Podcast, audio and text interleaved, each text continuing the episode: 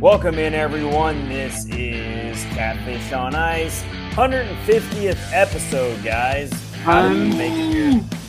Unbelievable.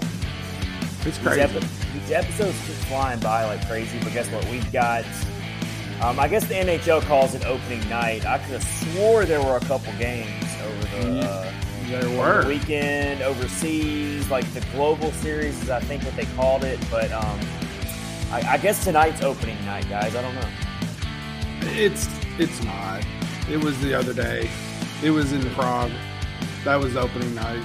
They It's just, just- don't know what they're talking It's about. so weird. It's so weird, guys, because it's like I feel like the NHL didn't even market their own I global agree. event very well. yeah, Like, it's it, so it, I agree. it was a very under the radar event that should have been huge. Absolutely, it's insane. Lindsay says, oh, Hi, Lindsay. "Hi, friends.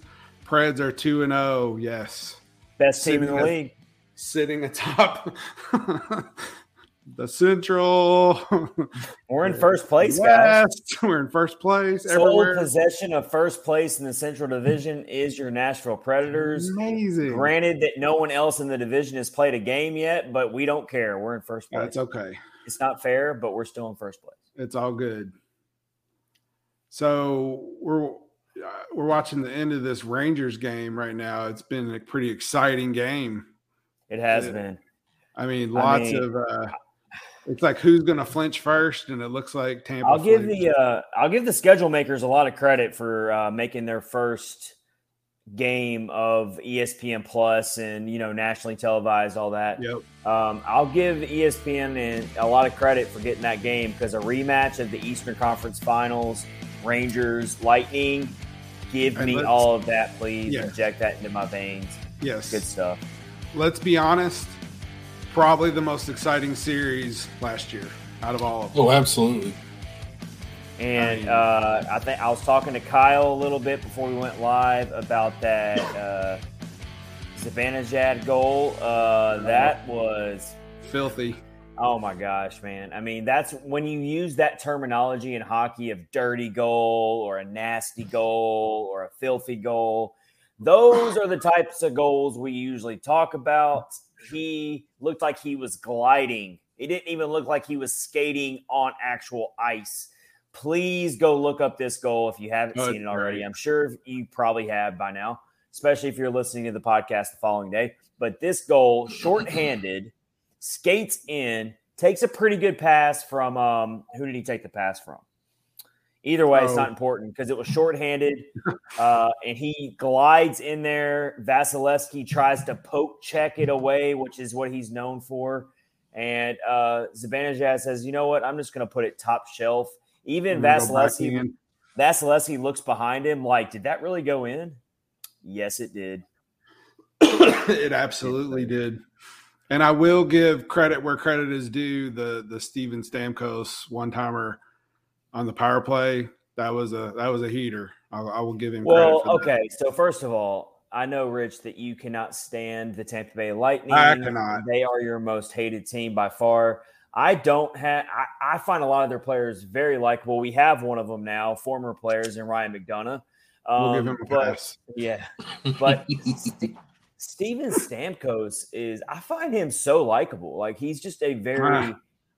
Ah, know. come on, Rich. I'm going to talk into it. He's a I was- guy. I'm- I'm gonna tell you, I was aggravated ten minutes into the game. Victor Hedman pushed that kid's Oh, head yeah. down. No, and hurt was- He played un- like ten uncalled for. minutes.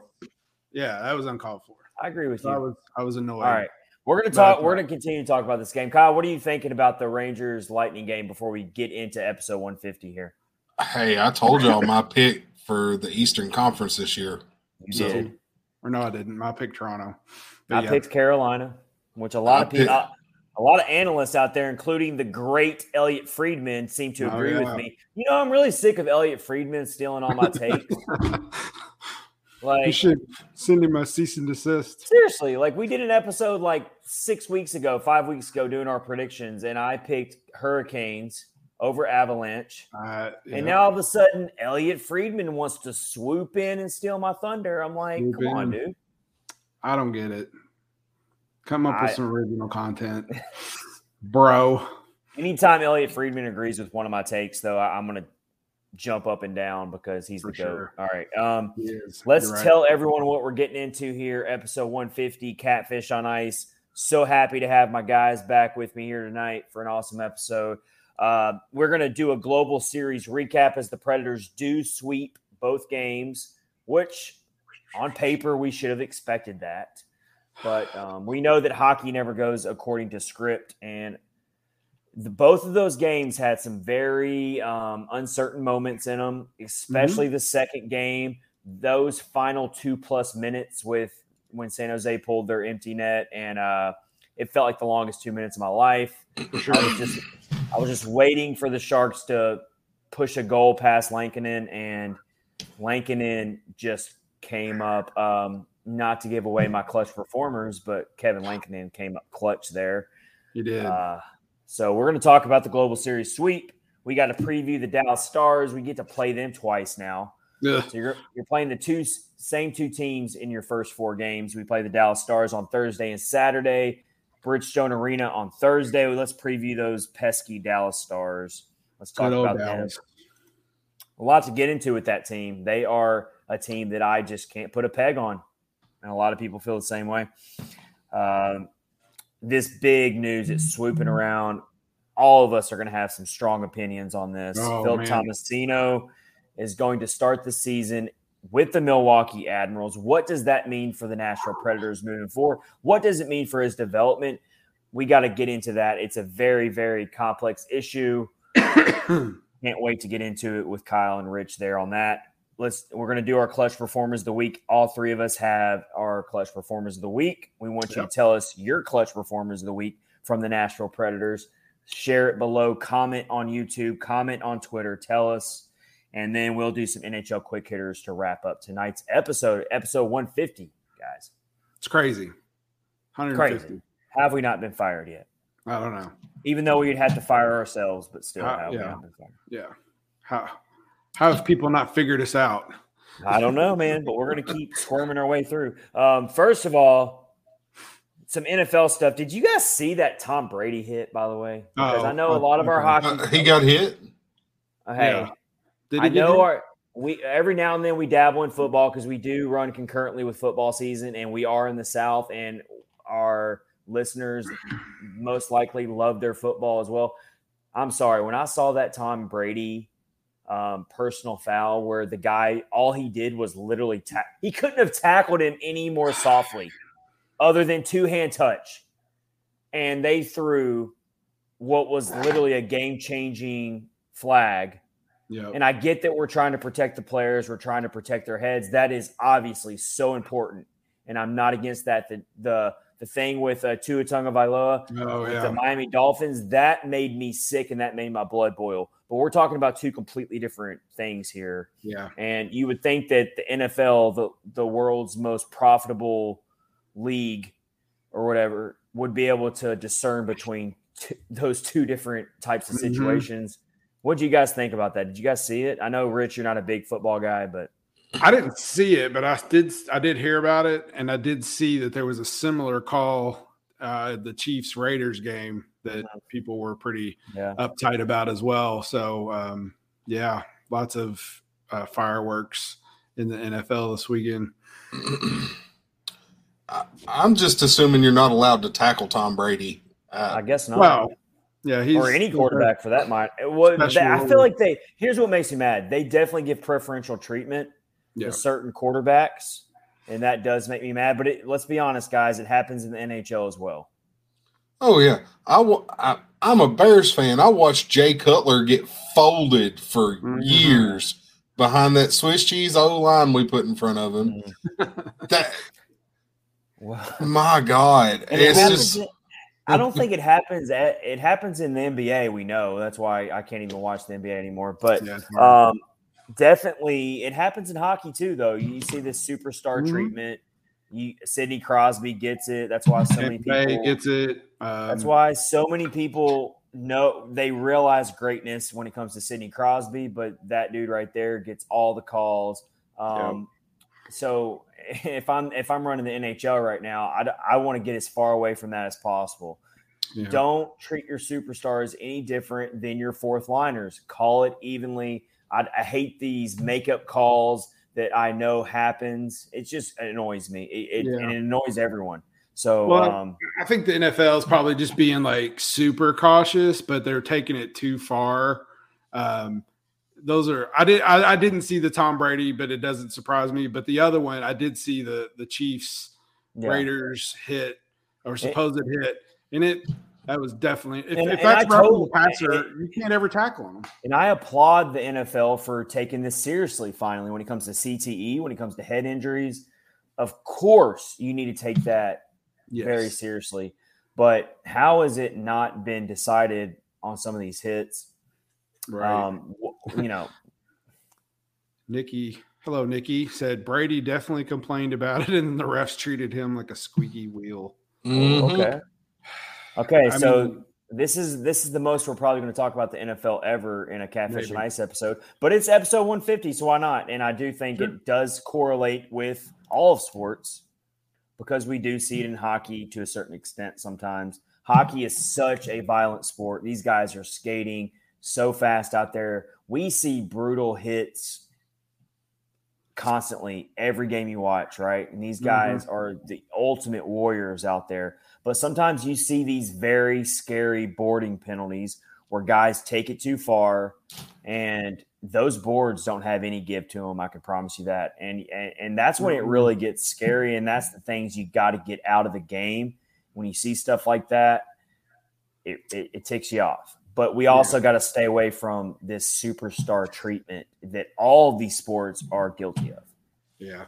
We saw some Mhm. superstar treatment last year, like you mentioned, Sidney Crosby, and then Malkin didn't. He got a little slap Yeah. on the wrist for basically cracking Mark Bor- Borowiecki in the face with Oh, a yeah. stick. Barely Mhm. nothing. Yeah, it's just yeah. There are the there are the superstars that get the the, the treatment, which is just not fair. Let's But- let's get let's get the global series recap started here to open up episode 150. Thank you everyone for joining us tonight. Follow us on Twitter at Catfish Ice. Catfish Ice. Hit the subscribe button right now if you're watching on YouTube live or watching later. The subscribes really help us out a ton. Comment on the stream, Please. of course. Share it with your friends. The more people that get in on the conversation each episode, the more fun it is for everyone. We love having all of our listeners get in. It's so much fun. All right. So the global series recap. Um, Preds win both games. The second game, I felt like the first game, despite the final score, was Mhm. very much hanging in the balance. Uh, the you know the Predators scored that really quick goal from Kiefer Sherwood, um, but then the Sharks pushed back, and we saw those same issues we're worried about, guys. Mhm. Penalties, penalties, penalties, Penalties. Uh, let's go to Rich. We'll go to Kyle. Overall impressions from the press. Should we be impressed from the sweep? Yes and no, I guess is what I would say. You can't Um, say yes. both. Yes, I can. No. Yes, I can. All right. If you can put who you put for your third uh, clutch performer, I can say both. Well, So- we're not going to tell anyone who my third is. We're not gonna tell or anybody yet. actually. Anyway, I think yeah, I think the the yes side is because they did. sh- We saw some good things. Uh, I think Nino Niederreiter is like going to be a very special player for the Predators. He's already shown it. Hopefully, he can keep that up. We saw a few other things, but then on the no side, like you said, we saw some of the the penalties, some of the the bad things creep back in. Um, I know that was like not technical. Well, the first regular game, I saw lots of passing that didn't look very crisp, just working out the kinks. But I mean, overall, it's good. But you are playing the San Jose Sharks, so mm, I don't know. I don't know. Um, encouraging. They're two and zero, so that's a good start. So any win's a good win. So Definitely. What about Like like what Rich said, uh, it was against the Sharks, so you don't know whether to take it as mhm. He- they were one of the worst teams in the Western Conference last year. They should be coming up a little bit, but really, how many names on that roster did you know other than people that played for Nashville before? um, Couture is a good one. Logan Couture is a good. one. he's Yeah. he's definitely good. And then uh, Erik Um, Karlsson Carl- is way an amazing Karlsson's player. he's he's way washed up and over the hill, but he's still good. But you know, Karlsson almost got his clock cleaned by a young man. but I gotta tell you, Tomas Hertl was a menace. Yes. Mhm. For he, sure. He came out spitting fire right when the puck dropped, and I can respect that. He Mhm. scored the power play goal in the first game. He was put him. on- I, I think he's the player that they're trying to figure out if they can re-sign him after the offseason or after this season. He's like the Sharks because he's kind of their court. He's their franchise cornerstone. So you put him on a better team, he's a superstar. Yeah. Yep. I'd agree with that. Yeah. Uh, th- Did you did you all see on Twitter real fast before we go? We were talking about penalties. Did you see like the first penalties were committed by Luke Kunin, uh, Nick Bonino and Matt Benning, all former Predators? And then people, somebody on Twitter was like, "Yep, so far all Predators have committed all of the penalties." I got a kick out of it when they called uh, Kunin for interference. It's like, where have we heard this before? yeah, right. And I'm sorry, everyone. I just misspoke. It's actually their other really elite growing player, Timo Meier, that's going that they got to figure out how to re-sign. Meier is going to be a good player. They've got a, they're- they've got a lot going for them. Give them a It- few years. Tomas Hertl is actually signed. Sorry for not being an expert at the San Jose Sharks. Um, How dare you? Thomas Hertl's actually signed through 2029 30 guys. He's got a no no move clause. Uh, so he he literally is their franchise cornerstone. He's signed Wow. for over 8 million um, AAV. So and he earned hey, he's he's yeah, he's at that value. I'm not saying it's a bad contract necessarily, but he's their mm-hmm. cornerstone and he did show it. He did show it. He he was but he needs help. I mean, that team is has no depth whatsoever. Of course, in the second game, Luke Kunin gets the Sharks on the board you did. to start the game. And I like Luke Kunin. I, I- Yeah. I, I don't want to ever misinterpret from anyone that I don't like Luke Kunin. I think he's a bad dude. I just don't think he was the right fit for the Predators. I thought it was a great offseason move that we moved on Mhm. from him and actually got something in return for him. Mhm. And he now he's playing top line minutes for the San Jose Sharks. Good for him. Happy for him. And he scores a goal. So um, he was playing big minutes for them. Good for him, but man, that tells you about the direction of the Sharks, right? I mean, if you got if you got They they are definitely on your first. I would line. say they are a tick or two better than the Coyotes or the Blackhawks. They are a little better than Oh, those God. teams. But they're- agree with that. They're still a rebuilding team. They're not a team that's expected to do anything. yeah. Um, Reimer in, in the first game was very, very good. yes, he was. Him and Mhm. Saros went toe to toe. The second game, uh, Kahkonen was not so good. He actually gave up some pretty soft goals. If you look at his analytics, he was a negative goals saved above expected, whereas Lankinen was way positive there and the goals saved above, above Mhm. expected. So Lankinen wins the one-on-one battle with Ka- with uh, Kahkonen in the battle of the backups in the second game, which I thought was a big storyline for the second game. Yeah, I did too. Um, man, I got I, I like Kevin Lankinen, man. I don't know. I think I mean, he's a hard game- guy to I not know. like. I think it's I think it's going to turn out to work out this year. So you I see him and he's got the big smile on his face all the time, and he's yeah, he's finished, so he's naturally nice. And right. Yeah, and he's not. And He, we are he got out of Chicago, so we're he's talking probably about a really guy that's we're talking about a guy who's still so young in his NHL journey. Yes. Third season in the NHL, right? yeah, and I mean, he's on a one-year prove-it deal here. 1.5 million. The Preds went out and got him. hmm This dude has to be so hungry right now. Not only to Mhm. win for his team, obviously, but he's playing for himself here. He Yeah. is playing to get that next starter deal next Yep. offseason because and, and I mean, I don't know. I can't look into the future, but maybe that maybe if he has a great year, the Predators hold on to him. But if he has a great year, he's going to want more money. Do the Preds re-sign him as a backup? No. So now that Connor Ingram, which we're going to talk about later, has is no longer with the organization, he was claimed by the Arizona Coyotes. So now, just crystal ball looking way into this time next year. What are the Predators doing at backup if Kevin Lankinen has a really, really good year? That's hard to to say right now. Yeah, it sure is. I mean, because we know who, you know, uh, Ask Askarov's got going to have one year. Is he gonna, are we really going to call up Askarov? Are we really going to call up Askarov after just one year in Milwaukee? What do you think, Kyle? That's, that's what I'm getting at. Uh, that is a that's a hard sell. That's a tough road to hoe, as the old timers would say. Uh, mm-hmm. It depends on how much load he gets in Milwaukee this year. Uh, if he's starting 50 plus games, then yeah, he might be ready to be backup for mm-hmm. Saros. But if he's still being eased into things and he's not taking over that job in Milwaukee, then he needs to stay down another year. It's that is that's one of those that you got to wait until the cake rises to yep. see what you've got. For sure. I, I really don't see a situation where he's going to be Saros's backup after one year in the AHL. So, I just so, don't but, think it's going to happen. But now that Connor Ingram's not in the picture, you know, yeah, I know it's weird. Kevin Lankinen's on a one year deal. If he has a great year, he's going to want to go somewhere else, and you're not going to pay him. Are you really going to pay a backup goaltender more than one and a half million?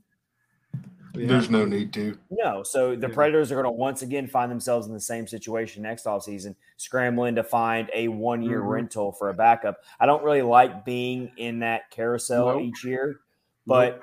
we'll worry about that when the time comes. Nope. Right now, it looks like the Predators do have a really good one two punch at goaltender, and perhaps Juuse Saros does um, have sure. a good relief to where he, he won't have to start so many games. We'll see.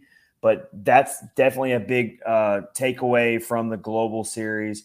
Um, let's let's talk. Let, us get back into um, Kiefer Sherwood here. He scores the first goal. Kyle, I know that you've been beating a drum on Kiefer Sherwood for a while. What did you see from him? What what was so impressive for you from him? The the biggest thing I've seen on Sherwood is his motor. He is mm. if he's on the ice, they're you're hearing his name because he's going to be up in the net front, up in somebody's face. He's just always going after the puck. It's just constant. He, he's a very aggressive player, and I tend to gravitate towards those type of guys. We like and that. that's identity, boys. Identity. identity. you brought it, it up, not me. There um, is. The I word. Uh, yep. And I, I, love the fact that on the uh, Behind the Glass series, uh, John Hynes is using identity in team meetings.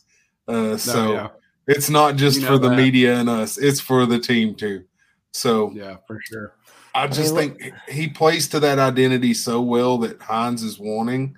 And I think that's why he ended up getting that shot. And I respect John Hynes. I really do respect John Hynes for rewarding players that might not fit the narrative. Maybe mm-hmm. it doesn't fit the cookie cutter, what everyone expects him to do, you know?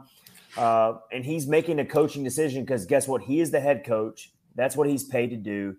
And he is making the really difficult decisions, whereas we're all sitting here chirping on the sidelines telling him what to do. But uh, yeah, looking at looking at Kiefer Sherwood's career, he's been in, he broke into the league in 2018-19 with the Anaheim Ducks played 50 games in his first season, only put up 12 points. And since then, he's just been a spot player, just randomly mm-hmm. getting games here and there 10 games the next season, 16 games with Colorado, 11 games last season with Colorado. He hasn't really stuck yet on the NHL level, but a very under the radar offseason pickup by the Nashville Predators. Absolutely. No one was talking about it. Mm-mm. You know, because the Predators, you know, every team does this over the offseason. They they pick up these minimum cheap cheap deals and to to build training camp competition, if anything. And then they might have to they might end up cutting that player. Yeah. They might end up sending that player down to the AHL. But you're hoping that one of these uh, minimal contract players completely show out in training camp and surprise you and there you and go. That's, that's, literally what Kiefer Sherwood has been for John Hynes. Yep. yep. Fighting fighting for a spot, and he he took a spot. So I would say so. Um, good on him, I guess. You know, that's awesome. For sure. Absolutely. It was It's- a good. It was a good one of those good dirty goals right in front of the net too. So that was, that was that's the stuff that you know Predator. You love to see that kind of stuff as a Predators fan. And then of course Nino Niederreiter, he's the he's the NHL leader in goals right now, guys. But Zibanejad's coming for him. Yeah, he is for There- sure. there's there's no Connor McDavid in sight. I don't know what's going on with McDavid here, guys, but he hasn't scored a goal yet this season. And Well, Nino played- Nino he hasn't played a Niederreiter is actually leading the league in goals. he hasn't played a game yet, but I'm sure he'll score Uh, a few. Like, no one cares about those facts, He'll end up with a double hat trick in the first game or something ridiculous. probably. Do a flip. Um, what is happening? What is happening in all seriousness team here, in all seriousness, Nino Niederreiter is definitely he is he's lived up to the bill of what we've been saying since he was added to this team. He's going to add toughness to this team. He's going to add veteran experience to this team. He's going to add smartness, uh, a, a smart play to his game, um, and then of course he's going to do the things on the score sheet like score goals. And I gotta say, because I don't want this to be overlooked because he got criticized so much over the offseason, including on this podcast. What about that slick veteran pass from Eeli Tolvanen to Nino Niederreiter on that one goal? I think that was in No. the oh. second game. so The thing here, here's as pretty as it was. I think it was more impressive for this reason. Last year, Eeli would have panicked and fired a wrister, Yep. Mm. and it would have been a badly aimed shot that he knew wasn't going to be. It would have either missed the net or would have been a routine save for the goaltender. Yes, right. this year, he's. I think he's continued to mature a little bit. He's more comfortable. He seems like he's skating more comfortable, and he comes in, is patient, and takes that puck in and stays patient to make that pass. Mm-hmm. Waits till that lane is open to get it perfectly over to Niederreiter, and Nino just Nino does the same thing. He waits just a half a second for the player in front of him to clear him and the goalie to bite. That is a super highly patient and professional play, hmm which is Um, yeah. why I think Mr. Sherwood might have lost his spot. Anyways, we'll talk about that later. No, that was that was such a veteran. I, I I loved that to see that so much from Tolvanen that he trusted his line mates there. He Yep. and he got rewarded for playing on a line with someone who he can trust, and he makes the smart veteran decision hockey play to find Niederreiter instead of just making a like like Kyle just said he he could have just fired it into the goalie's pads and it would have been a very routine save. You draw a face off in your zone and no one thinks twice about it. They're like, okay. And then that's Tolvanen's shooting percentage was so horrendous last year. How many of mm-hmm. those bad shots was he taking where he was just taking very low percentage, easy saves for the goaltender to make? Well, that would have been one of them right there, most likely. Instead, he makes the right decision. He finds his mm-hmm. line mate. Niederreiter connects like he's going to do a lot of times because he's that type of player. And you love to see the teamwork. You love how this team, through these first two games and what you're seeing in the behind the glass series, what you're mm-hmm. seeing in training camp and interviews, all the footage, this team plays for each other. They Mhm. really do. They, they've all got their back. The newcomers on the team, you would have thought they've been on this team for years. And that's a credit to John Hynes for the culture he's building because Yeah. that's not an easy thing to do. It's Nope. not in any line of work. Yeah, especially especially the the situation that Hynes when he took over. Uh, you know that locker room. When I, I mean, and we all when I look that. at Nino, when I look at Nino, when I look at McDonagh, when I look at Sherwood, when Mhm. I when I look at all these guys I'm seeing, they're they look so comfortable. They look like they're yeah. so bought into this organization and they're so ready to do something special. And I get the same vibes that I get from Forsberg and Josi, who have mm-hmm. been with this team. Ekholm, the guys who have went through it. Colton mm-hmm. Sissons has went through it. Mm-hmm. And I get that same sense from the new guys. And it's just a great thing to see. And I think it's going to take this team a long way. Yeah, I agree 100%. Um, McDonagh seems to fit right in, like you said, really well. Um, love the so way he's playing. Um, I think Nino just it, it's amazing that they, that he's gelled as well as he has so quickly. I, I, I think I put on Twitter something like he could be the the best offseason acquisition they've had possibly ever. to be honest, something if it, if mean, it if it works I, out. I like mean, Matt Duchene was Matt Duchene would beg yeah. to differ because he was an off-season addition. Yeah. That's going to be a tough one to because a lot of the big additions that the Predators have made over the yeah. years actually came during the season. They made like a lot of trade deadline deals. The Predators historically have never been a big player when yep. it comes to getting into the free agency market, even mm-hmm. going back to their early years. Uh, it's very rare. They just normally they're not that type of team normally. So the fact that they mm-hmm. were so aggressive this offseason and you're seeing these early positive returns against one rebuilding team, it's only two games. We're not going too crazy here, but we're just calling it like we see it. The 1st mm-hmm. two games we've seen, very encouraging. And anytime you can get a back to back win wins to open a season, you're going to be happy. It doesn't matter who it's against. Yep. So, so I got a question for y'all, real quick, just off top. I was talking to somebody about this today. Looking at the D corps, the way it is set up right now, mm-hmm. uh, Josi, Carrier, Ekholm, McDonagh, and then your six, uh, five being Fabbro, and then six, seven, Lauzon and Boro. If they had that D corps last year, for the entire season and nothing else changes, does Juuse Saros win the Vezina Trophy? Oh, that's a good question. I mean, he was already a Vezina nomination. I don't know, man. I how many was, goals? Shesterkin was so dominant, though. I don't know if he overtakes Shesterkin. If if Juuse stayed healthy and you had that defense core, how many times did we lose games because Ben Harpur let in a stupid goal. No. ben Harpur has resurfaced. I'm I'm just saying. Ben I, Harpur has joined the chat. I think that this new yeah. and improved D corps could be the biggest difference from the last year to this year. I know uh, the forwards are a lot of difference, but I think it's the most solid D corps they've had since PK Subban left. I I think he would have gotten closer.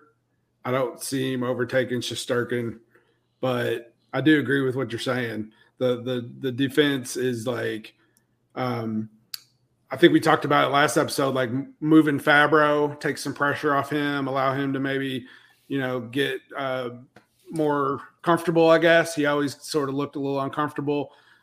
McDonagh obviously is you know well, what he brings. We, so and we kind of saw it on the penalty kill as well. Ryan McDonagh's mm-hmm. presence on the penalty kill, guys, cannot be overstated mm-hmm. enough. He is going to make a huge difference. You saw it so quick. Ryan McDonagh out there being in the sure. right position. I mean, there were there were times where the Sharks were on the power play, and then also in that second game, it's basically like a power play because they got the net empty and it's six on yeah. five I mean, they couldn't clear the puck to save their lives, but you see guys like Ryan McDonagh just laying their body out there to protect Juuse Saros, and it just mm-hmm. gets your blood pumping, man. Like Absolutely. you just want to you want to run through a brick wall and, and get out there and you help do. them. You want to like literally get on the ice, even though I would probably die if I got out there with them. But yeah. you want to get out there and block a shot with them. Like you're just like, oh, I want to get in there because you see these guys just letting yeah. it all out there to protect Juuse Saros and protect yeah. Kevin Lankinen in that situation. And that's the kind of guys you got to have, mm-hmm. especially for a team like the Nashville Predators. Maybe they don't lead the league in penalties this year, but they're going to be up there. Let's be Yeah. honest, guys. They're going to be top five. It's the way they play, it's a product of their system. I think if you hooked John Hynes up to a lie detector, he would say, Yeah, we're going to be top five this year in penalties, probably. Yeah. And he would be okay with it if they can kill penalties and they can play a great system and only take penalties when it's necessary or when it's the product of just playing aggressive. Maybe it was a bang, bang, borderline call where the official just Mhm. didn't call it quite your way. But we got to stay away from some of these really lackadaisical, just I don't want to say lazy because I don't think any of the guys are lazy, but we got to stay away from these careless penalties. Yeah. And I know we love Tanner Jeannot, but he had one that I call careless. He, he just wasn't paying attention with his stick. He got his stick caught up in a guy, and just those are the penalties we've got to avoid. And I know they the guys know that, but um, if we can cut those out, then you'll live with some of these other penalties that are just a product of how aggressive they play. We'll be okay with that because I do think our penalty kill is going to be top half in the league. I could see that. I could see them being a top half of the league penalty kill with Ryan McDonagh in there, of course. Mattias Ekholm's a great penalty killer. Yakov Trenin was killing off some big Yeah. penalty minutes as well. Mhm. So we've got a lot of great. Colton Yeah. Sissons is an outstanding penalty killing forward. We know that.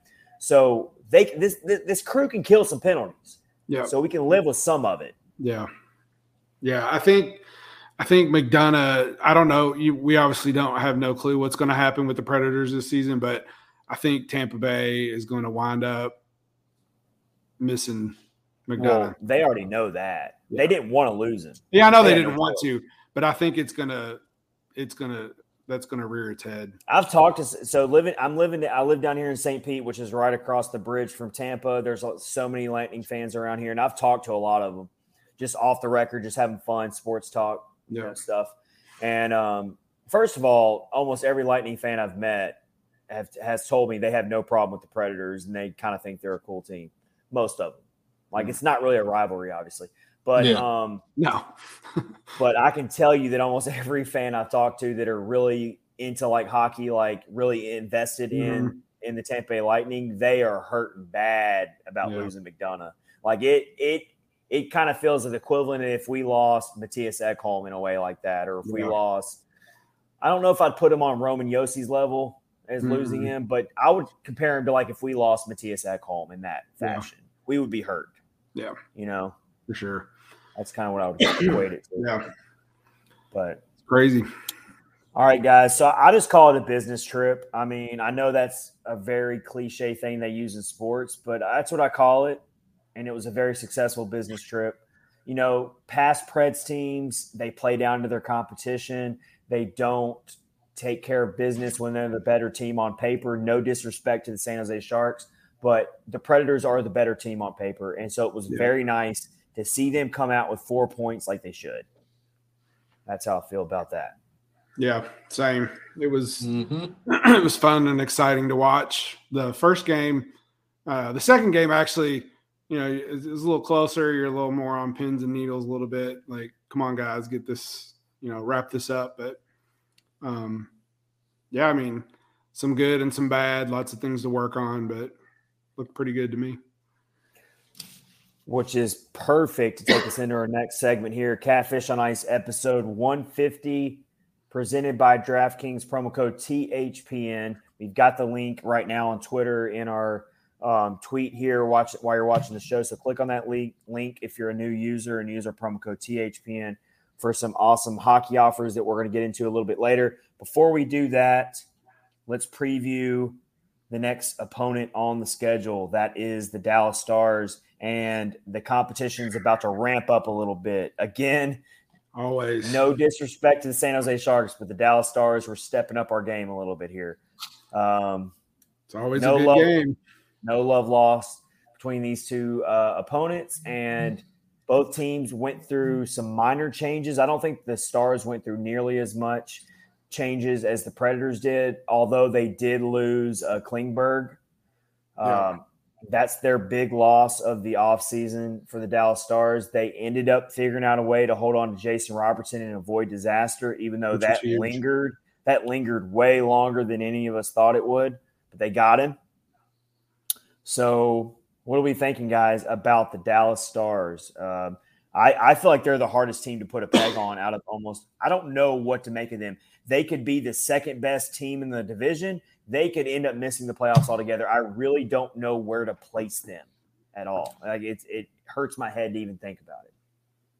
It's an absolute crapshoot with Dallas. It Absolutely.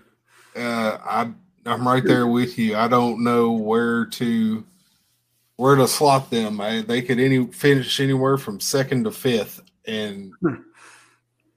eh, they've got a really young goalie.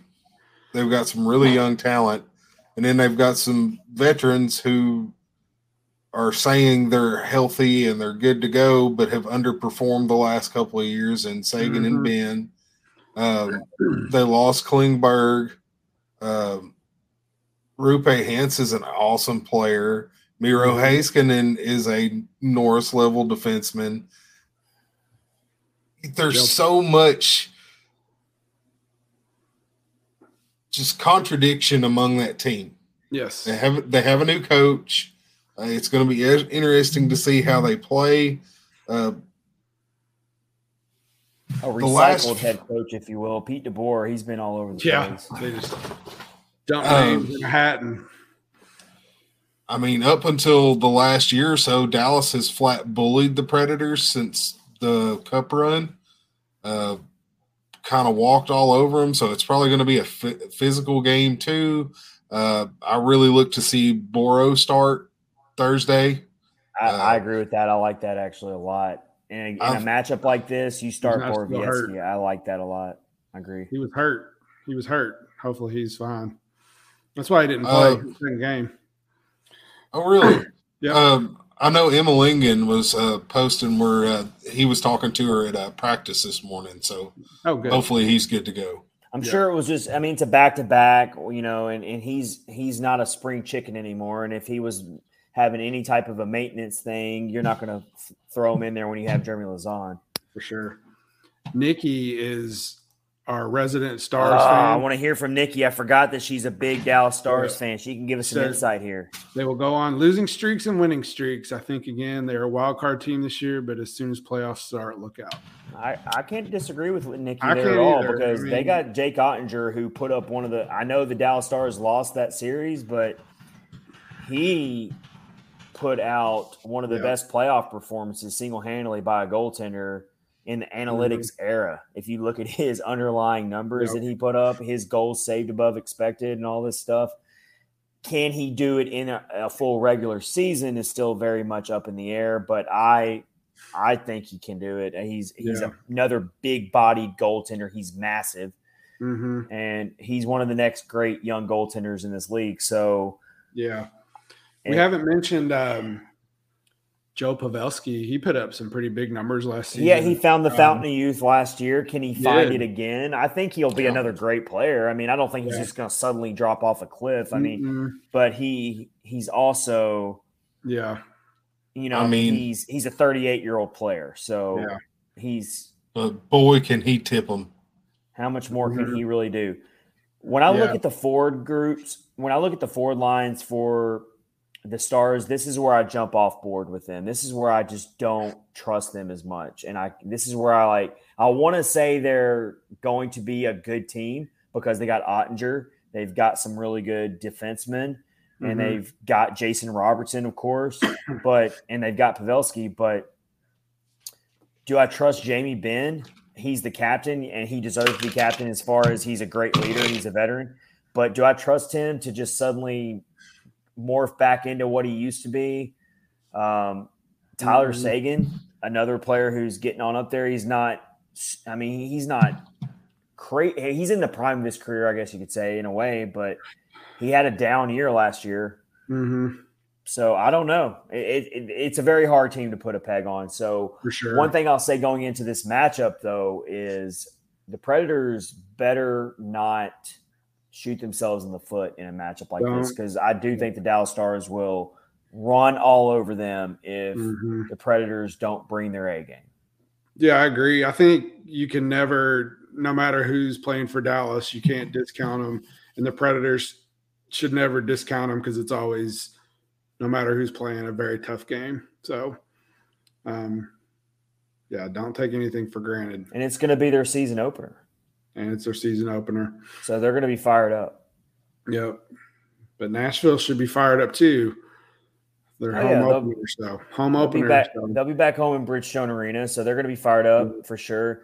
But it's going to be a fun game.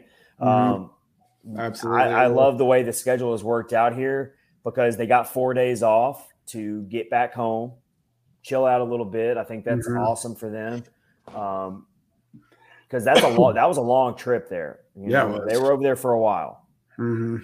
and they get to come back and spend some time with their families, get back acclimated with being back over to the United States, get back and sleep in their beds a couple nights, you know, their own beds, and then they get to play at home and open up for the home crowd. So I, I Mm-hmm. do think the schedule worked out pretty well in that regard, and I should agree. be a really great game. Should be an awesome game. It it. always is.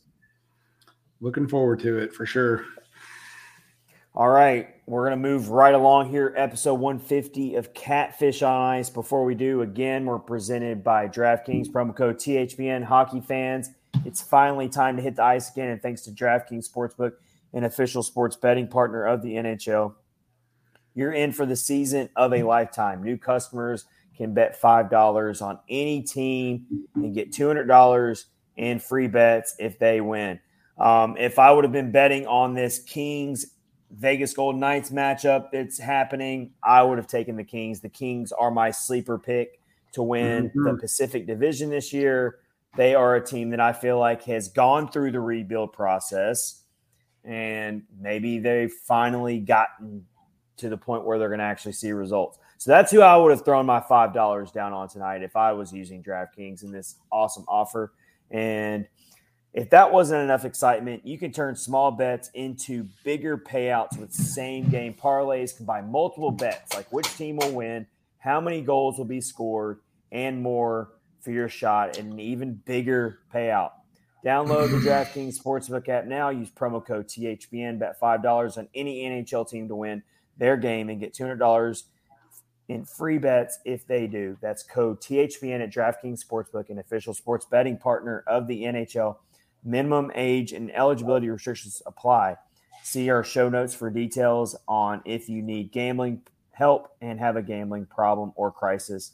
And there are ways you can reach out to get help with that. And DraftKings is safe, secure, and reliable. You can deposit and withdraw your cash whenever you want. Kings are up one nothing in that game. All right. See, my bet would have paid off. BT Dubs. Uh, see, uh, I know Rich is watching it now. I've I've had it on up here. Have you seen the atrocity that is these new Vegas home jerseys Oh, and that's these so Kings helmets? And it's just like clashing together, and I'm waiting for my screen to catch on fire. The glitter gold, man. I just can't. what about uh speaking of cringe moments, what about did you guys see the um referee for the first game give his little speech Yeah. before he dropped the puck? That was kind of Yeah. awkward. They got roasted for that? It was Twitter. like a, did you see it, Kyle? No, I didn't. Oh, I've, man. I've seen I've seen the tweets about Oh it though. God. So the ref basically, it's, it's like very forced. It almost sounds like a hostage situation, but the ref's like, all right, guys, like the, the players are like ready to like drop the puck. They're like ready to play. And the ref's like, all right, guys, let's have a great game. We're happy to be here. Play great, play smart. game. This is the best in the game ever. Like it just, it's really awkward and forced. And then he just drops the puck. It was like Yeah. the weirdest. It was really strange. So it was not an awesome Wes McCauley moment then. no, no, definitely not. It was. So just- I, I it was super. actually random. I actually didn't have the game on, but I do now. So the Kings are wearing their nice shiny chrome helmets, Okay, you got. I'm, I'm gonna actually the- play this. and the and See, the I'm- Golden Knights are wearing their nice shiny gold um, jerseys. Oh, Kyle, gosh. Kyle, I'm gonna play this. Hopefully, you can hear it, and our listeners can hear it. All right, I'm gonna play it over the our- microphone. Here comes our. Uh, right, hold on. Technology is hard for me, apparently. All right, Kyle, this is your first time hearing this. Listen to how awkward this is.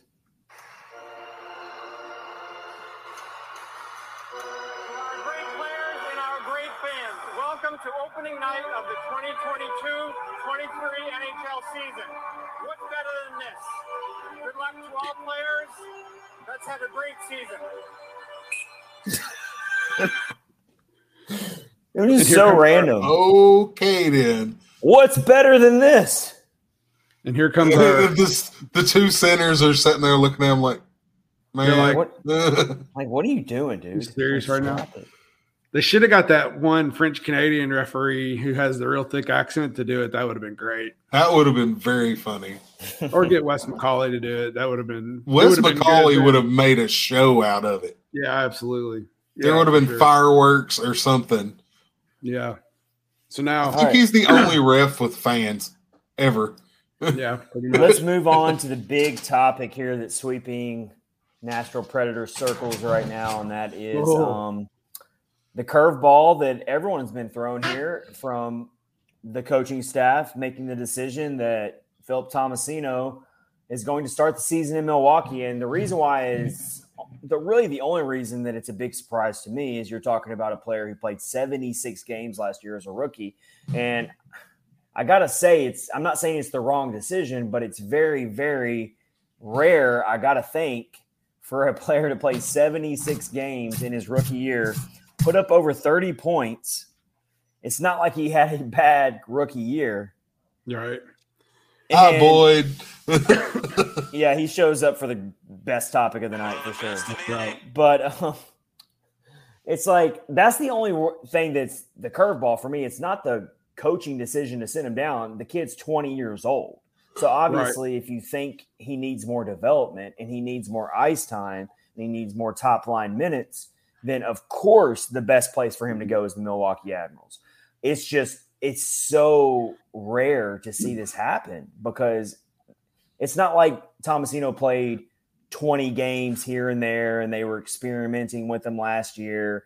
And you know like it just didn't work out. And it's like okay we know your talent but you're going to start off in Milwaukee this year. It's like I'm this is a big gamble from Hynes. It is because if for some reason this team sputters and goes through a, a 20 game stretch where they can't score and and, and their lines aren't producing, and then they got to take Tomasino back up to get him back into the lineup, that's going to look bad, and, and it's mm-hmm. it's going to throw things off. But I do understand where he's coming from as far as okay, he's 20 years old. Let's pump the brakes.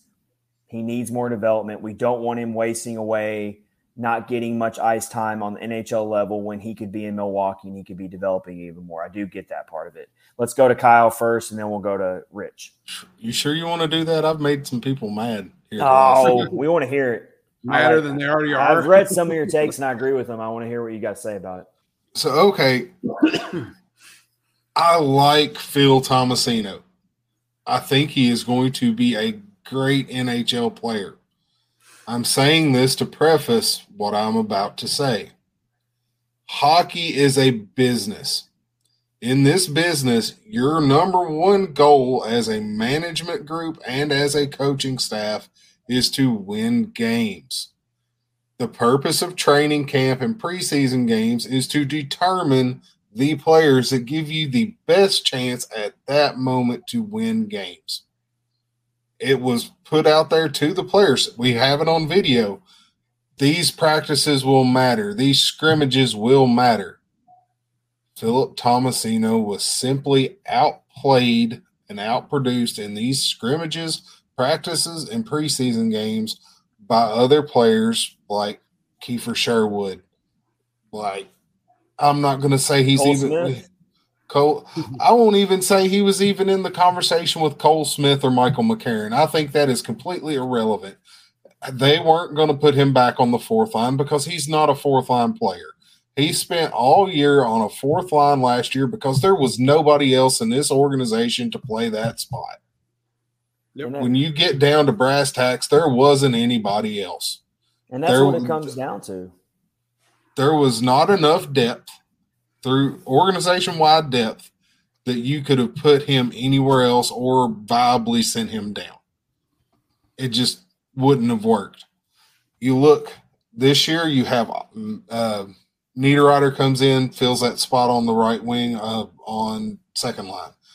McCarron made himself into a, and I, I didn't like McCarron. I wanted to not like watched- McCarron. Do you watch the documentary? And then you see him how he is in the room, and you know what? He's He's a tone he, setter. he really did. He calmed down quite a bit and made himself into a pretty reliable fourth line guy. Cole Smith, that's whatever. I'm I'm not going to make that argument because, like I said in the first place, Tomasino's not going to play on the fourth line. He is a top six player. He is not going to get better at being a top six player playing on a fourth line. I don't care if it's an NHL fourth line or a ECHL fourth line. He's not going to learn how to be a better top six player on any fourth line.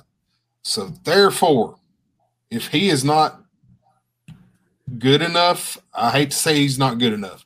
If he is not prepared enough in his journey as a hockey player to take this second line top six role in an NHL environment, send him to arguably the best coach in the AHL. Let him teach him how to be the man again because it's been two or three years since he's been that. He has been down in the lineup and everything since pretty much juniors. Yes, I know he played 26 games for the Chicago Wolves. Big whoop. I don't really count anything from that season. That Right. that's what development is a top six forward going to get in 26 games. They go. We're gonna go to Rich here. I just wanted to say one thing. Uh, they have much bigger plans, future plans for Philip Tomasino, and they don't want to screw this up by, to, to Kyle's point, by putting him on the fourth line and getting 10 to 12 minutes a game and and just i mean the the the growth he can get from being um, in Milwaukee and uh, Boyd jumped in our friend Boyd uh, Yeah. jumped in just now and he put up a really good uh, tweet that I came across and he's on he's down there now commenting but I want to give Boyd credit because I came across a tweet he put out saying basically we're seeing what Cody Glass did last year. It's the same situation in a way, not exactly the same, but it, they're similar situations. Like because everyone thought Cody Glass was gonna, you know, start the season. He did start the season on the Preds roster last year, and then he got sit down, and people were upset about it. Well, Tomasino's not even starting the season on the Predators roster. Mm-mm. So it's it's it's a shock to the system a little bit, but this is how it works, and um, it could blow up in Hynes's face. Though I'm not, I'm, I'm telling you right now, it could because if he goes down there and he does shine, he has a great year with Milwaukee. But for some reason, this team sputters and there's not a lot of depth, or he's having to shuffle lines or whatever and then he has to bring him back up again it, it, mid-season, I think that's going to look bad. So that's my only reservation about it. See, I disagree. I, I kind of agree with what uh, we were talking about Boyd. Boyd says he sees him back on the team by Thanksgiving. I think that is entirely possible. Mhm. If he goes down and he's scoring, if he's point per game and, you know, he is centering that, centering or either on the wing on that top power play unit and he's scoring goals, he's leading the team in points. If he goes down and he's lighting it up, I think he comes right back up. But I get that. But if you bring if you bring him back up that quick, it's it, for me. It's kind of like so. What did we do for a month here? It's like okay, he proves once again that he can produce on the AHL level, which we know he can do.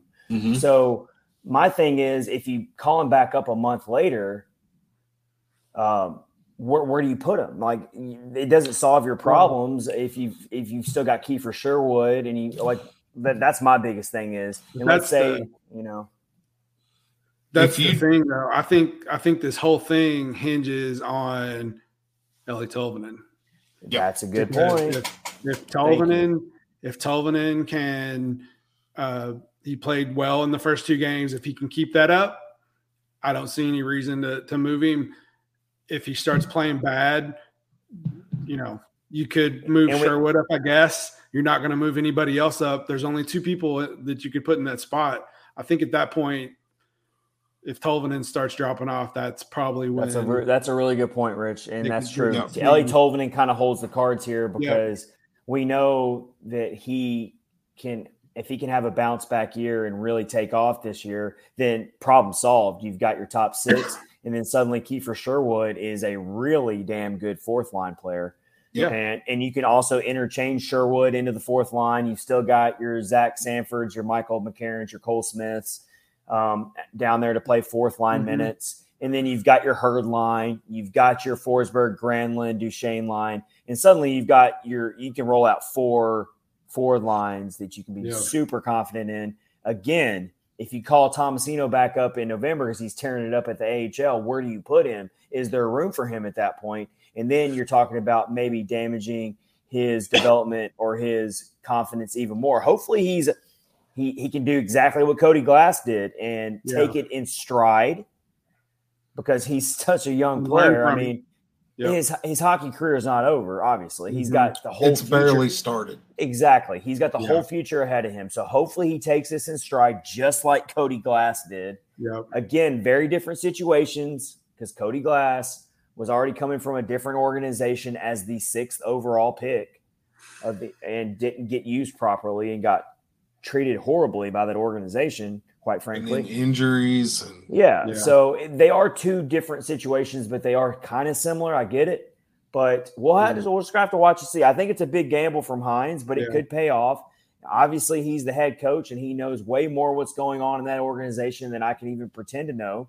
But I do think it's kind of a gamble, and we'll see what happens. But Yeah. um, Rich, really- uh, Rich, uh, you say Eeli Tolvanen, um, but are you on board with this um, for now? Yeah, I mean, you know, I don't, you know, obviously we don't know what happened, but it seemed like he just wasn't showing the coaching staff what they needed to see. So, you know, they want him to eventually be a top six player uh, consistently. And if he it wasn't showing them that, you know, in, in training camp, then there's no, you know, there's no choice really, but to but to make that happen. And if um, down the stretch, if there's not a spot for him on the second line, don't bring him back up at all. Like, I mean, because you don't want you don't want him. You know, like you said, he's not being on the fourth line, getting ten to twelve minutes. I'm on not- board with that. That's what I can get on board with. Yeah. If if the team's humming and and everything's working out great and they've got their their forward lines that are all working great and they've got that line chemistry and all that good stuff, then you absolutely leave Tomasino in the AHL and you let him get a full season down there to Yeah. just I don't even mm-hmm. want to say Dominate. dominate, but just Yeah. have a really good, strong season of growth. I don't like the idea of, you know, bringing him back up, sending him back down, bringing him back Yes, up, moving him all around. I want him in, you know, like obviously he's going to have to be called up if if injuries happen Mhm. or if poor plays happens, he's going to be quickly called back up again. I get that, but I don't want I don't want him to be like thrown around left and right. Like I want because I don't think he's waiver eligible. I think when, when Yeah, when he he's waiver to- eligible. He is waiver eligible. Yep. So if they send him, so if they call him back up and send him back down, It's not nothing's gonna happen. Hmm. yeah, so he's ineligible. He's waiver ineligible. So like what I'm saying is, if- He is not eligible to be picked off of waivers. That's what I was saying. That's what I was Right, trying to get at. Yeah, yeah, yeah. So you're you're saying you can move him back and forth if you want, but I just Yeah. don't like the idea of that. Um, if he's down there, then then live with your decision. Call Yeah. him back up if if if you feel the need to due to injuries or if it just gets really bad. But Yeah. I'm Um, kind of I'm kind of hoping he's in Milwaukee and he gets a full season of growth if that's where you're going to put him at. Boyd has a. I'm going to put it up here on the screen, but I'm going to preface it with, we saw this watching behind the glass when Egor Afanasyev was told he was going back to Milwaukee. You saw the disappointment on his face. Mhm. You saw, you know, the the other coaches just kind of sat there, but Karl Taylor took a moment and to lift that dude up and say, "Hey, man, you know, you you you're, you're you'll be fine." And this is what Boyd said: the upside of the glass precedent, and we know Karl Taylor knows how to handle a prospect disappointed in not making the team, but who needs to build his game. And I think that's exactly That's what He's definitely in good hands. I'm, you know, yes, absolutely. we have a we have such a great system thanks to Mhm. Karl Taylor leading down Yep. there, and so he's going into good hands. He's going to be on a good team. Yep. So that part's What great. What player would not benefit at that age from a year For of sure. playing for Taylor? Yeah, For sure. And that, board and that that. coaching staff, Rollo Yeah. and all them guys, they have they have done wonders for the Pred system. They have taken Oh, it's- some it's gotten so recruits that better. were that were unknown. You made Matthew Olivier into an NHL player. He's he's playing for the Blue Jackets. Yep. You made you took Tanner Jeannot from this rough uh, article that he was when he came in, and you made him into one of the more popular players in the NHL last year. Period. That redefined what made a lot of people rethink what the Calder Trophy actually meant. I mean, Mhm. the, these guys aren't doing these things if it's not for Karl Taylor and his staff. You look Yeah. at Alexander Carrier, all these guys have came up that have spent time in that system, have came up to the Preds or whatever organization they ended up in, and have been ready to play, have been solid, good players, every one of them almost. Yeah. I don't see how him playing down there for I, I don't think it will be all season, but if it is, I'm perfectly okay with it. My air compressor just kicked on and almost scared me to death. I didn't know where you were going with that with the air compressor. I thought you Oh, were. I, I may have were- had a mini heart attack. I thought Um, you were about to. I thought you were about to have like the craziest uh, analogy ever when you brought up air compressor. I'm like, no, no, I literally, I'm. You're probably going to see my eyes get real big for like a quarter second before I realize what it was because my garage is right behind me. And Kyle. all I see is is the- all I see is an empty Bridgestone Arena behind you. But yeah, yeah. I'm in Bridgestone. It was I the thought you were Zamboni kicked off. I, I thought you were in Bridgestone the whole time. That's I had no clue that Yeah. you Kind of cold in here. anywhere else. and I don't All have any arms. Your arms Good just- stuff there. Philip Tomasino starting the season in Milwaukee. Tell us how you feel about it. Tweet the show at Catfish Ice. Comment on the live stream on our YouTube channel. Hit subscribe while you're there, please. It helps a ton. All right, let's move along here, gentlemen. Let's unveil our first edition of our Clutch Performers of the Week. So, for new listeners of the show, we've done this since the podcast started. We're going into our third season covering the Predators on this podcast. And we like to do clutch performers of the week. It's very similar to your three stars of the game that every game they pick a three stars of the game. We do our clutch performers of the week from the Nashville Predators. Some weeks are harder than others. There's some This weeks, is a hard one. uh, Rich, you can remember plenty of weeks where the Predators lost all of their games and we had to dig deep in the barrel to find three clutch. Yeah.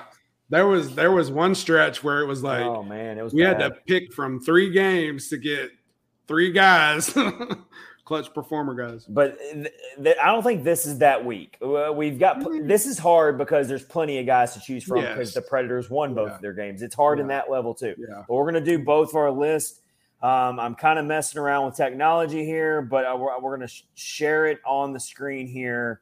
Let me make sure. All right, I've got. We are going to share Rich's list first. All right, Rich, you're up. Okay. Clutch performers of the week. My we're going share second it. one.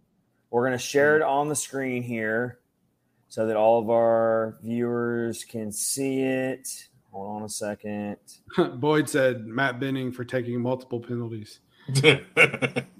Yep. Hey, that's fair. You can you Hey. can make him your clutch performer of the week.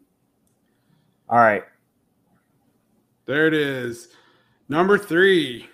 And oh, Super real quick before you go, Rich, uh, Okay. we apologize to Kyle for being covered up by the DraftKings Oh. sponsor logo. Stick your wave your hands up, Kyle. Stick your hands up in the air, sir. No, Kyle, are you okay? I can't see you.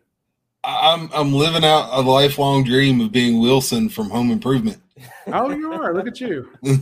You are Howdy uh, ho, neighbor. for the, for the remainder of this segment. Kyle is the DraftKings logo. Unfortunately, He is. all right. He's down there. Go on the ahead. Jack- Go ahead with your clutch performers. All right. Kiefer Sherwood. We just talked about him. Young man took basically did great training camp, got a goal and a a point in the first game, good on you. I mean, we don't know where he's going to wind up. We don't know if he's going to stay where he is. Well, he already got moved down to the fourth line the second game, but um, yeah, man, he got a spot on the roster, so that's good. Second one, Philip Forsberg, not really clutch. You kind of just expect him to be good, but I think getting a goal and a point. Um, he looked really good out there. He looked good. Yeah, he looked good. He He, could have easily had another goal or two. Like in that, I mean, he was very dominant. He was skating really well. for sure. Um, he Yeah. was. He didn't have any. He didn't have like a slow start to the season after getting that new contract. I didn't sense any of that. that's yeah, that's part of part of it. You know, he came in and and took care of business, and then I think probably all of our uh, clutch performers are going to have Nino Niederreiter as number one. Um, I've said it tonight already, but I think he's going to be awesome. Um, looked good. That Tolvanen pass that he finished was just like Sports Center worthy. It was just beautiful. So, um, yeah, man, I, I'm excited to to see Niederreiter on this team for sure. So he's my number one. Nice. All Number right. one. Good. Good list there from Rich. Uh, Nino.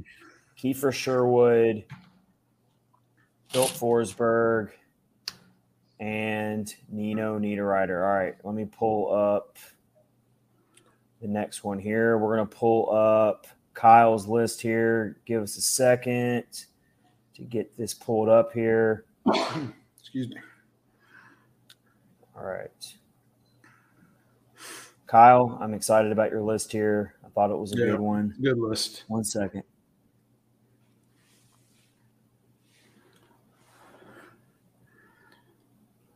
Technology is not my friend today. It happens. Kyle, go ahead with your list and then we'll share it on the screen. Okay. Um, my third star, I guess you could say, uh, was Ryan McDonagh. McDonagh really impressed me. I've I've watched McDonagh whenever Nashville's played against uh, Tampa in the last few years, and then you you know you hear the stories about how he's played and how solid he is, and all these things. One thing that really stood out to me is his positioning Hmm. whenever he's out there. It looks like he's almost two seconds ahead in his head. Like Solid. Uh, he was jumping passes that I'm used to see ha- see happen against Nashville. It's pretty cool to see that happening for us now. Uh, Mhm. just his level of poise and him and Ekholm seem to be just gelling as a D pair. Yep. And I think the impact from him is going to be he could be clutch all year. Uh, going on to my second pick is Cody Glass, and I'm so exceptionally happy for this kid. Oh, we've all sure. seen we've all seen the video of him tearing up whenever he's being told that he's made the team and that the guys want him there and everything Yeah. else. So uh, we're all happy for him. The kid is playing on the penalty kill. He's playing on the power play. He's he's centering the second power play unit. He is getting every opportunity to make something out of this go.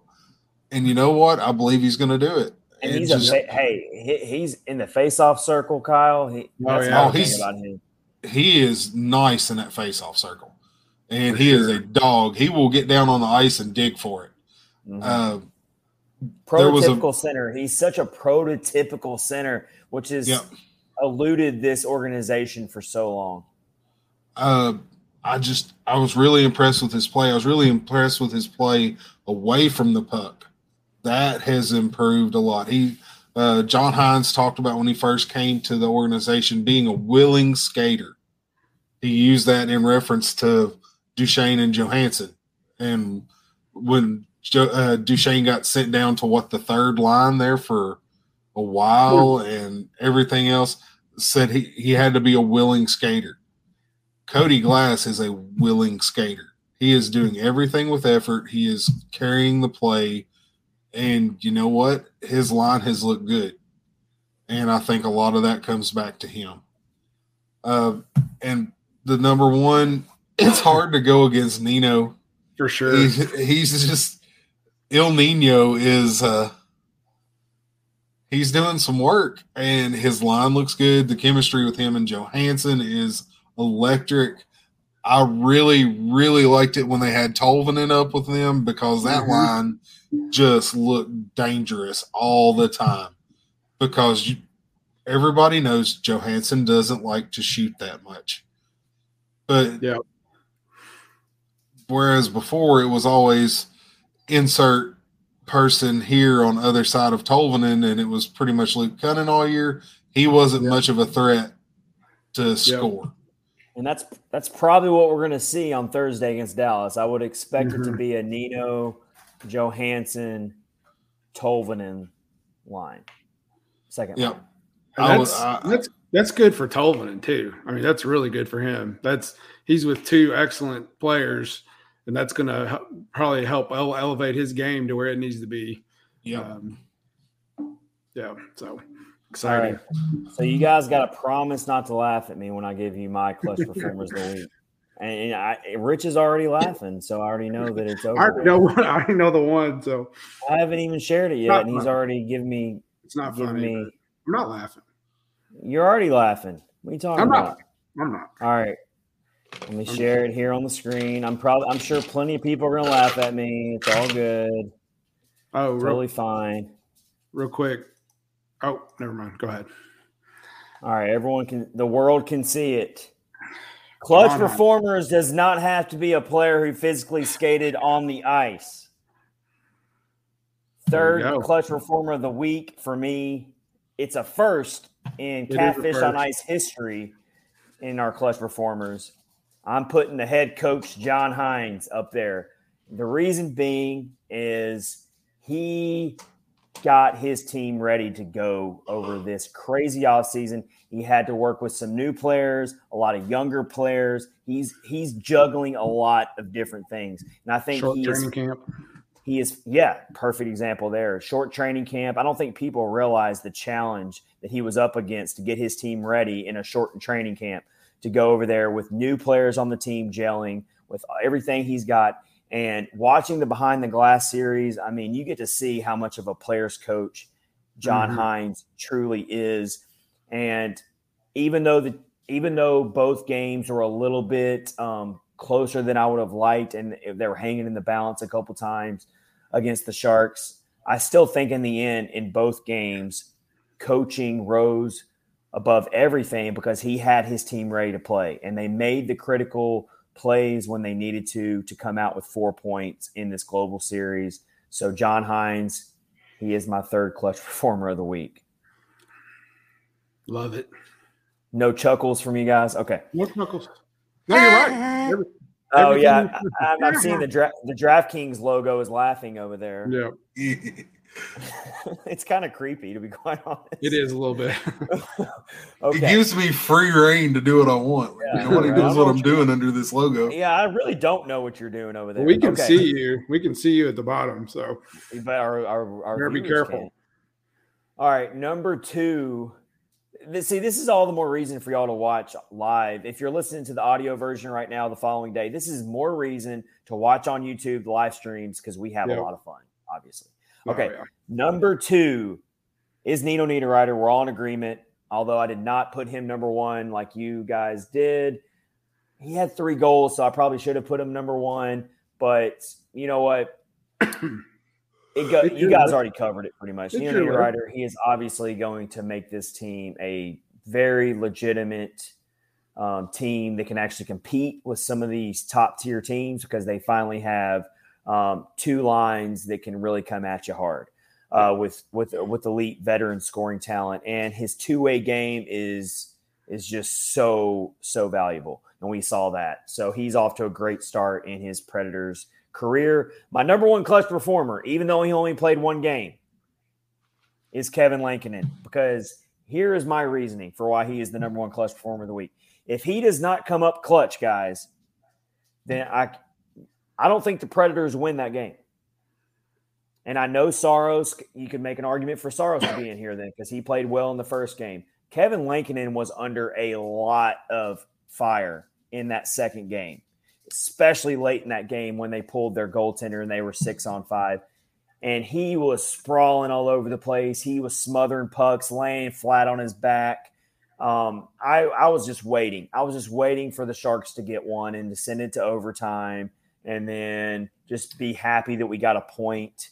Uh, I just I, I, just didn't see it end well. And the yeah. way he willed his way to get the Predators four out of four points was enough for me as the new backup goaltender in town to help get his team the four points, get those second two points.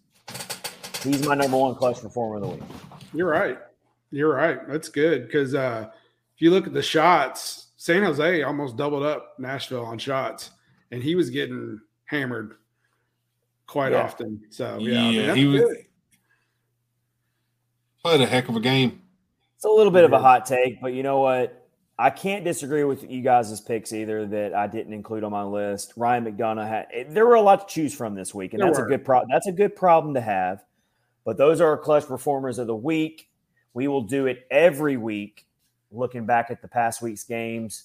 So stay tuned for that. It'll be a lot of fun. Tell us your clutch performers of the week. Give us your one, two, three. Love to hear from you. Tell us what you're thinking. Um, always fun. All right. Yes. We got one more thing to get into before we close out episode 150 of Catfish on Ice brought to you by DraftKings. It's our NHL quick hitters segment.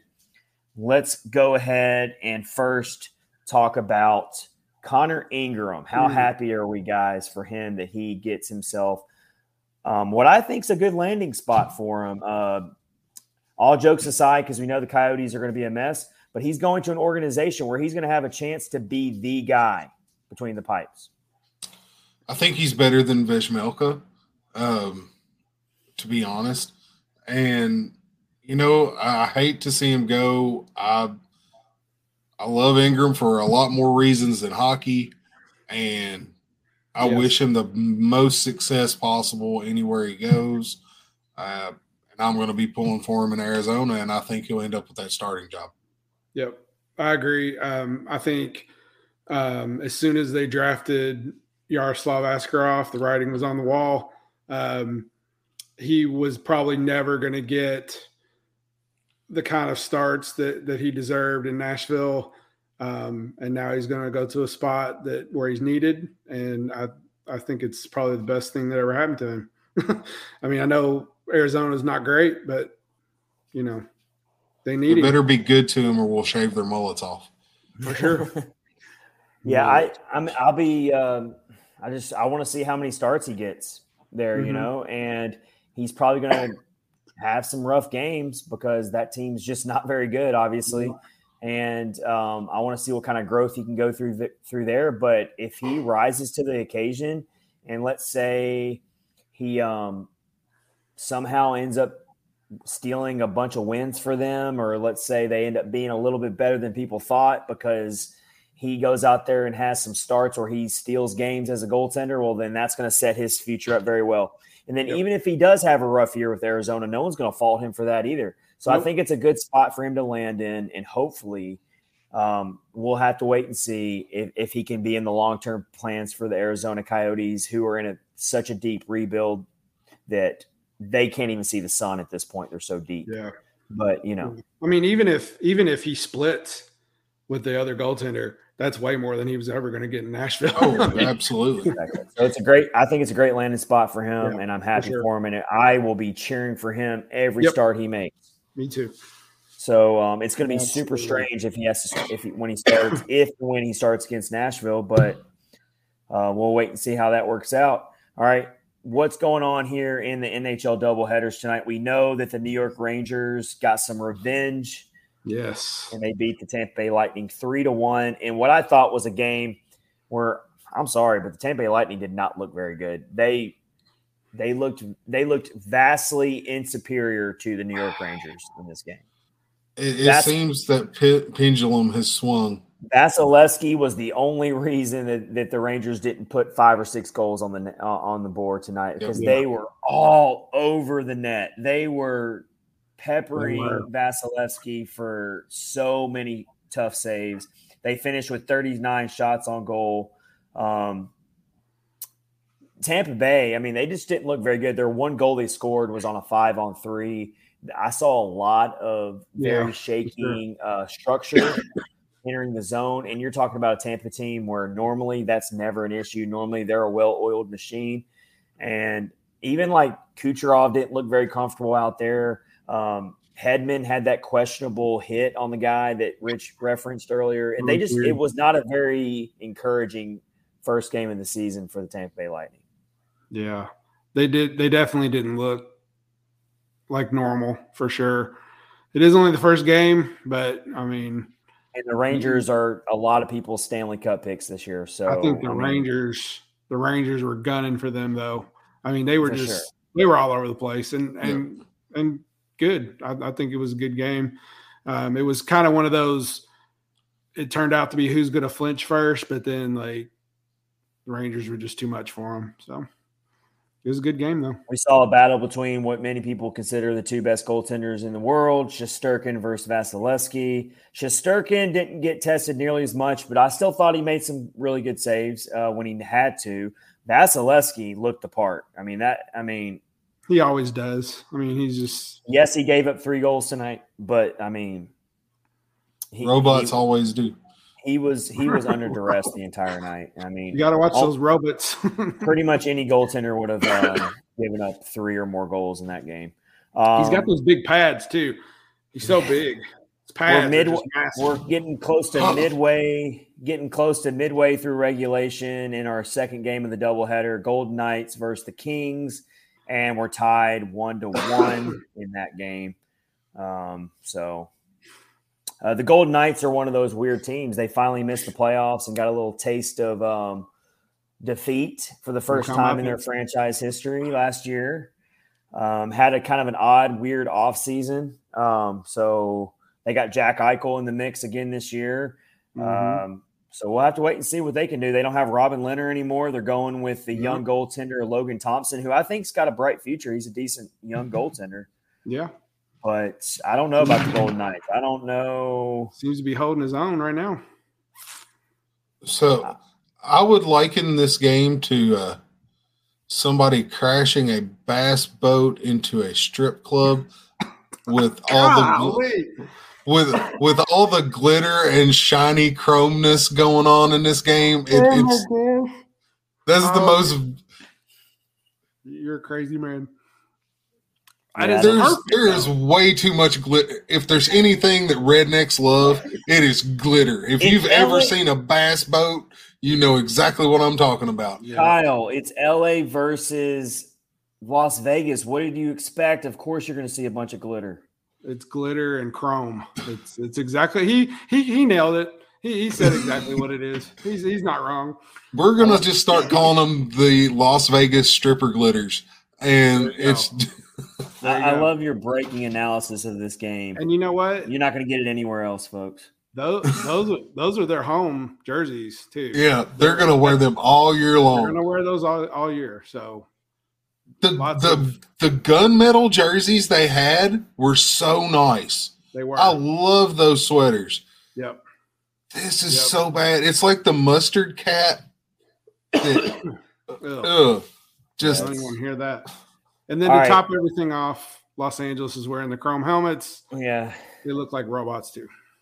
We already Robots. talked about we, we already talked about what's going on wrong with the NFL. We kind of did that at the beginning of the episode. But one more thing I want to bring up, guys, that I forgot to mention. Did you guys see where they uh, polled a bunch of NHL players on who they think is going to win the Stanley Cup this year? They had they could they couldn't pick their own team, obviously. right. Did you? It, it came from NHL.com. I came across it.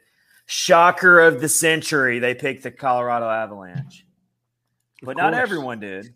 They polled 50 players by NHL.com, um, and some of them actually revealed who they picked. And so I'm going to share some of these players.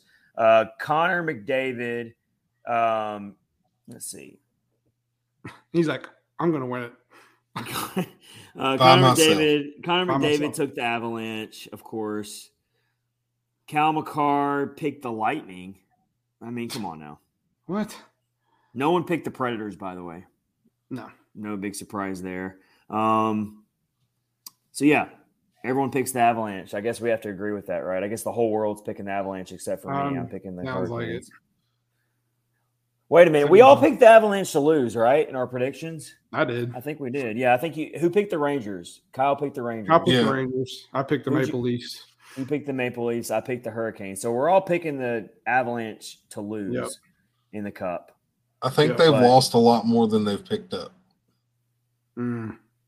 So five of these 50 players picked the Tampa Bay Lightning. The Flames and the Hurricanes each received three votes. The Panthers and the Rangers each received two votes. Two players to got, declined to give an answer. Okay.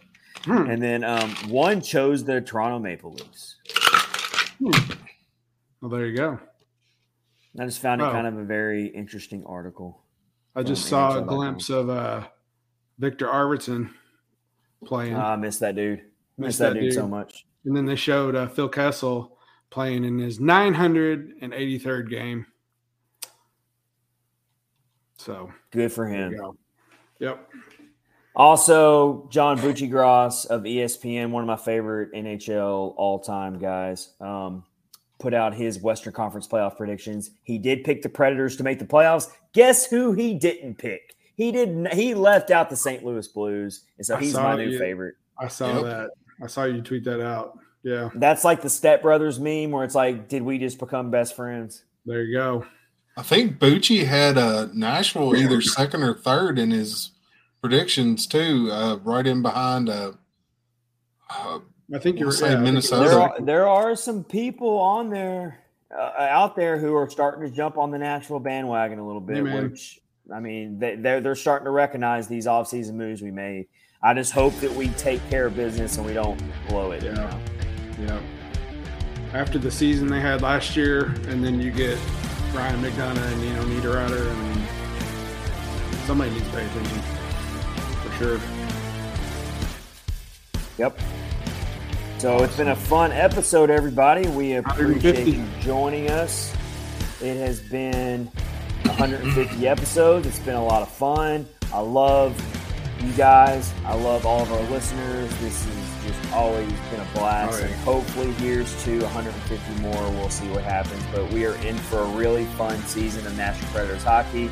So hit subscribe down below on our YouTube channel and follow us on Twitter at Catfish Ice. Tweet us personally if you'd like to talk to Predators at KPerk86, at Rich underscore Pow underscore nine, and at Chad underscore Minton. We love to talk hockey with all of y'all. We appreciate it a lot. Take care, everybody. Have a great week. We'll see you later on this week for a brand new episode. Take care. Have a good one.